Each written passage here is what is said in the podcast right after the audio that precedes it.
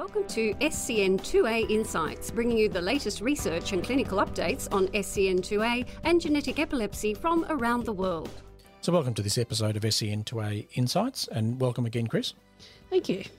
So, this episode we will follow up with our prior episode where we interviewed John Spiro from the Simons Foundation. And who are we talking to in this episode, Chris? In this episode, we speak to Jennifer Tjernagel, who has been at Simons for many years and is across many of the programs that they run, including the SCN2A registry. So thanks a lot, Jennifer, for joining us on the podcast. Oh, my pleasure. I'm glad to be able to talk to you. So, Jennifer, can you just introduce yourself, what your role is at Simons, and also highlight how long you've been there? I am the uh, the senior project manager for Simons Searchlight, uh, which was formerly known as Simons VIP for many years as well. Uh, my my primary role is sort of uh, to to shepherd all of the the research activities from inception to completion. Uh, make sure that working with uh, our team um, on lots of the logistics and uh, overall supportive role. Um, I started with the foundation in 2010, specifically um, uh, on Simons VIP. Um, and so that's gone through the initial phase of uh, much more of an in person, multi day assessment type study where participants were having to go into clinical centers um, and now um, a mu- much broader scope of the, the online registry model. What is Simons Searchlight mission? Yeah, so um, it might be helpful. I'll give you a little bit of background of how we started with Simons VIP slash Simon Searchlight um, and why we started, because um, I think that really informs the mission of, of where we are today. Um, so back in 2010, when we started, we had been involved in a previous uh, cohort called the Simons Simplex Collection, uh, which was collecting individuals' uh, data um, for families that had um, one child on the autism spectrum um, and uh, one child without, um, and looking into the genetics behind that. So, really doing a deep dive into the phenotype, uh, clinical presentation, uh, but then at the same time doing genetic sequencing to see what was popping up as the most frequent genetic findings. Um, so one of those findings that came out of the Simon Simplex collection was 16p11.2 deletion and duplication syndrome. Um, so the idea was in taking the autism spectrum uh, which is extremely heterogeneous, um, and seeing if we were to look specifically at a particular genetic group um, within that. Um, if we would be able to come to answers more clearly uh, and, and, hopefully looking at a more homogenous uh, group of those individuals. So, so the original idea was to really take a genetics first approach to the research rather than starting with the clinical presentation. From there, obviously, in the past, you know, many years since we started, there have been so many more genetic changes that have been associated with autism and other neurodevelopmental disorders. And so our list of genetic findings that we've been interested in studying has grown and grown and grown. And where we see our role and our mission currently is is to continue to try to be a catalyst and to accelerate scientific progress into these genetic dis- disorders, specifically by trying to make things as easy as possible for researchers to access information that we've collected in a standardized, high quality manner. Um, as well as uh, biospecimens we've we've also collected and any other resources um, and just the underpinning of having a structure there to to collect information that's important um, so, so really, it's it's meant to be a supporting role and the overall in line with the overall mission of the of the Simons Foundation, really to to speed research into these conditions and and be as open and transparent with all of this information to get it as to as many scientific minds as possible um, to get to get answers in the end for all the families. Although Chris and I's specific interest is in SCN2A, how many genes yes. is Simon Searchlight looking at? currently we have quite a, a large list of genes. Um, it's uh, it's close to 220 different genetic conditions. Um, that being said, th- that is our list of of genes that are eligible to join Simon Searchlight, and we have a, a a group of highly engaged um, patient advocacy organizations that I would say is closer to 25 genes where we really have made some meaningful progress in recruiting individuals and and collecting data from them but we fully expect that over time um, the number of groups that we engage with is going to continue to fill out and, and grow exponentially so having a registry is one of the functions that Simon Searchlight's doing for genes. Just describe for us a bit what's involved in a registry and, you know, for example, the SCN2A registry. Yeah, that's a great question. Um, and I know that many groups are interested in starting a registry. And I think that you can look at a registry at many different levels. At the very basic level, it could be a registry of contact information for any given researcher. Um, at the other end of the, that spectrum, you could have a, a full blown natural history study where you are collecting information online and also in person.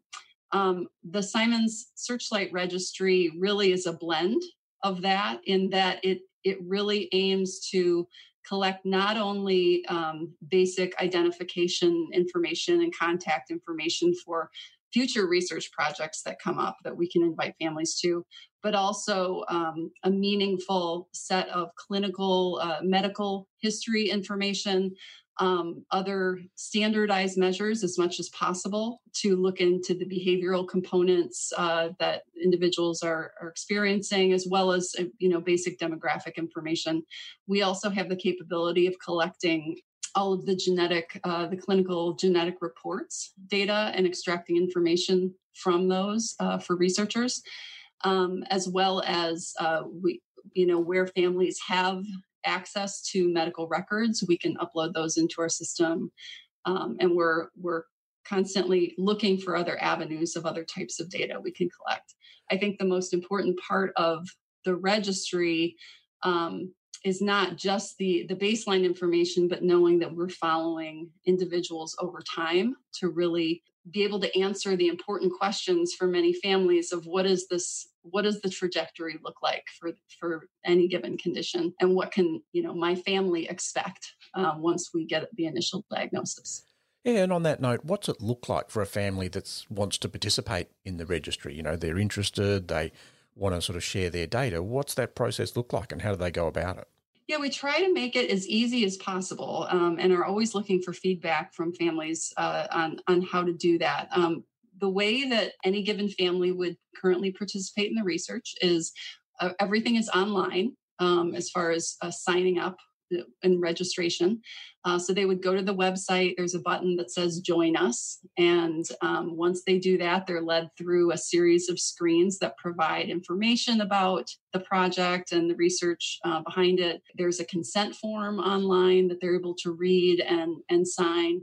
Um, and then it leads them into um, the process of uploading their their lab report. Mostly, that's a very important component um, to make sure that when we share data with researchers, we can guarantee that they actually are um, getting, uh, you know, comparing apples to apples in terms of the genetic diagnosis once they get through all of the basic registration information and upload their lab report, they can then uh, go to their dashboard where they will see different surveys um, that they can fill out.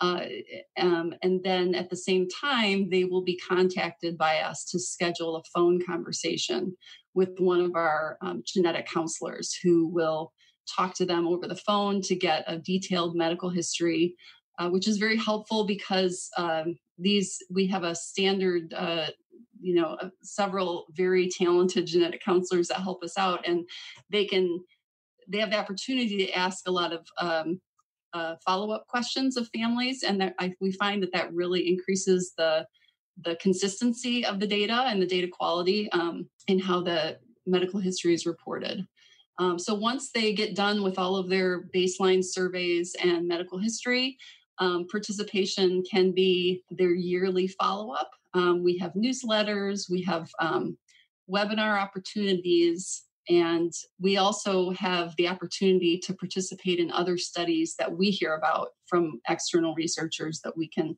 alert families to if they're interested in even doing more. So the families completed that process, they've uploaded their data. At the back end, then what happens? What does Simon Searchlight do once that data is then uploaded?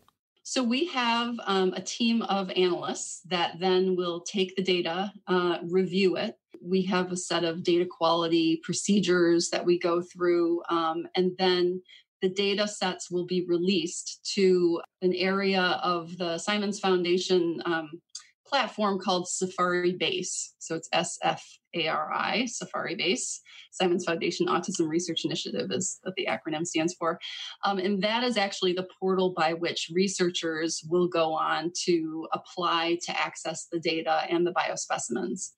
Um, and once they get approved, they can download those and order order their samples one thing that we do ask is um, as part of the agreement is that any new data that's generated by the researcher gets um, gets deposited back into the the uh, simon searchlight repository just so that the overall the knowledge base can continue to grow yeah that sounds like a really great collaborative type of relationship so you've got information to share but share information back the other way so that everybody benefits that, that sounds great if people are looking to collaborate with uh, Simon Searchlight using some of the registry data, what's that look like from a researcher point of view? What do they need to do? One of the aspects that we we really are looking forward to using frequently in Simon Searchlight is something called Research Match. Um, so that's where when when we look at collecting data across the various communities that we study in Simon Searchlight, one of the benefits of of this whole enterprise is really being able to look across different genes that may be related in different ways whether it's um, a biological uh, mechanism um, some sort of other relationship between the genes and their function their effects. Um, so it's very important to us to have a consistent set of data that's collected.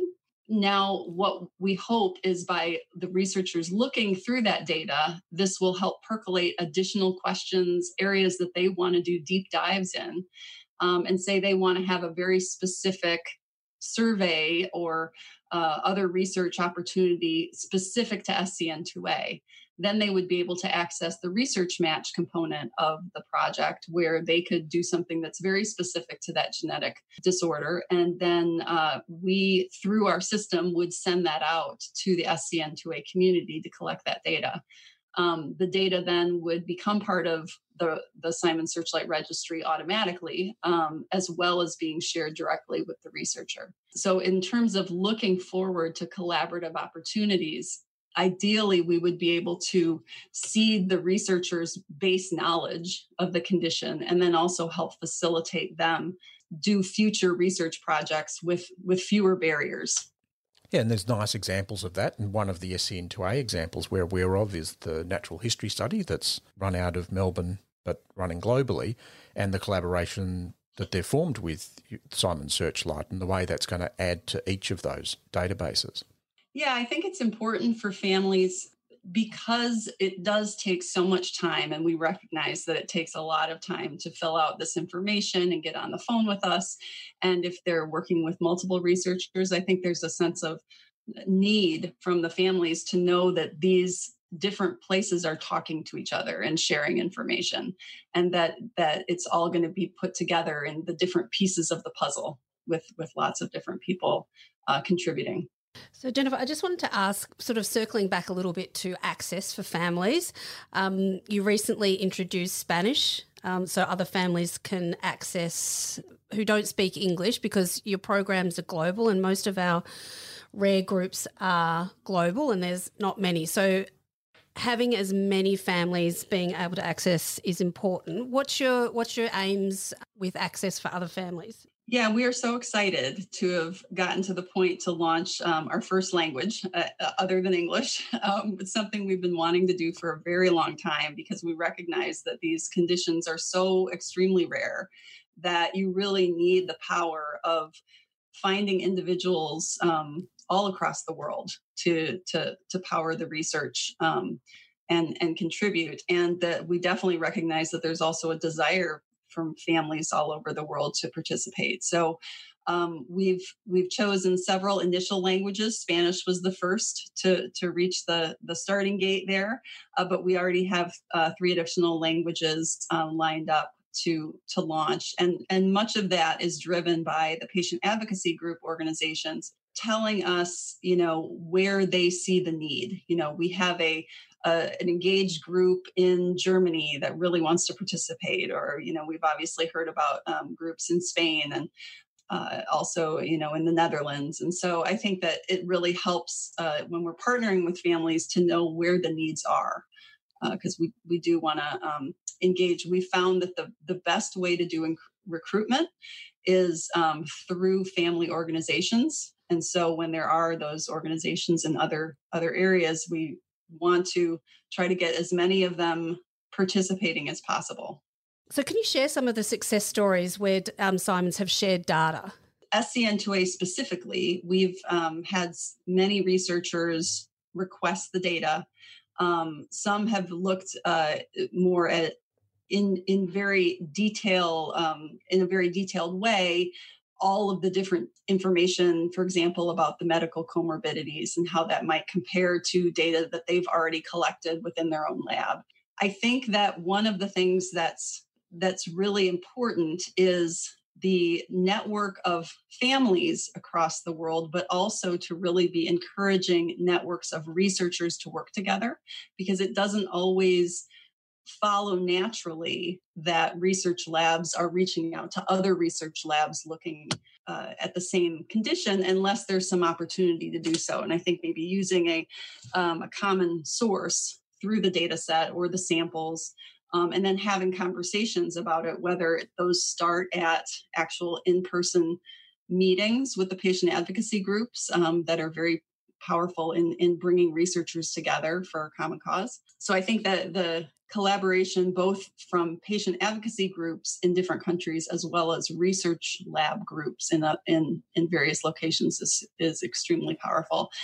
Another success story that we're, we're just starting down the road on, but that was recognized within the past year or two, is seeing what other resources the, the research community would need and how we might be able to play a part in that. And one thing was um, many of the researchers were interested in looking at induced pluripotent stem cells or iPSCs. And one of the challenges is number one, it's extremely labor intensive and expensive to generate even a single cell line from a single patient in this type of cell line.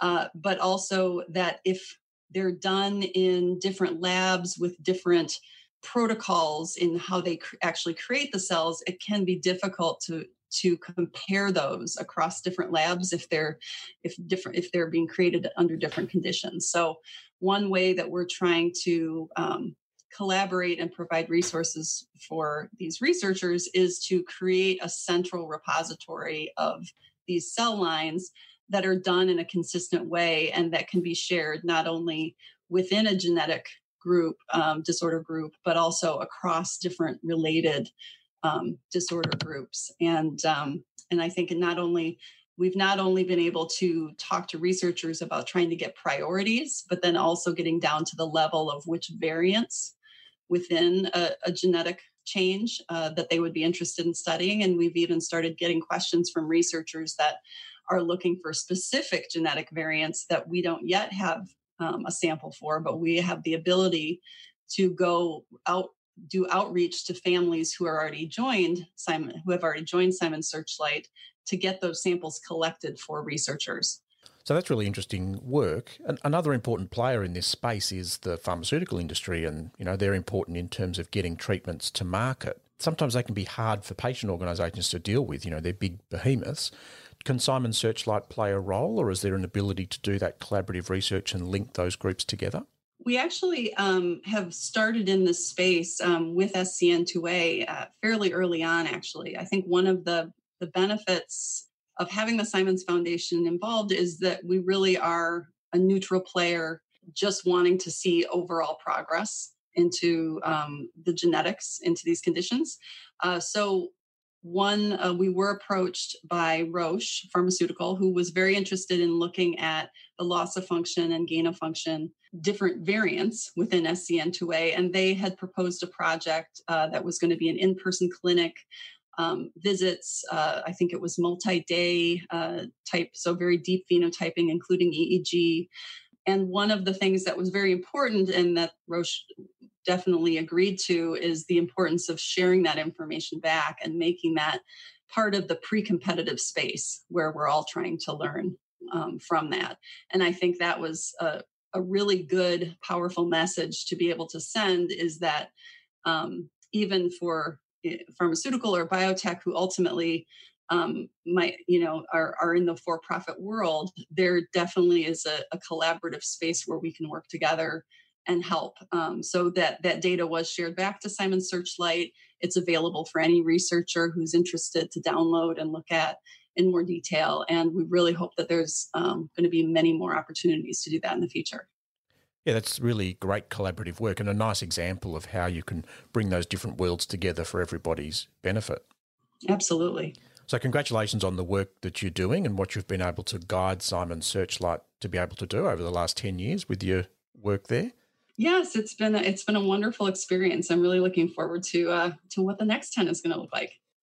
So that was a really interesting interview, Chris, and really brought out a lot of the work that's being done by uh, Simon's Foundation and Simon Searchlight and also interesting to again hear that difference between the registry and the natural history study and how they're a bit of a continuum. And by expanding the database of what Simon Searchlight's doing, it really is providing a very rich resource for researchers.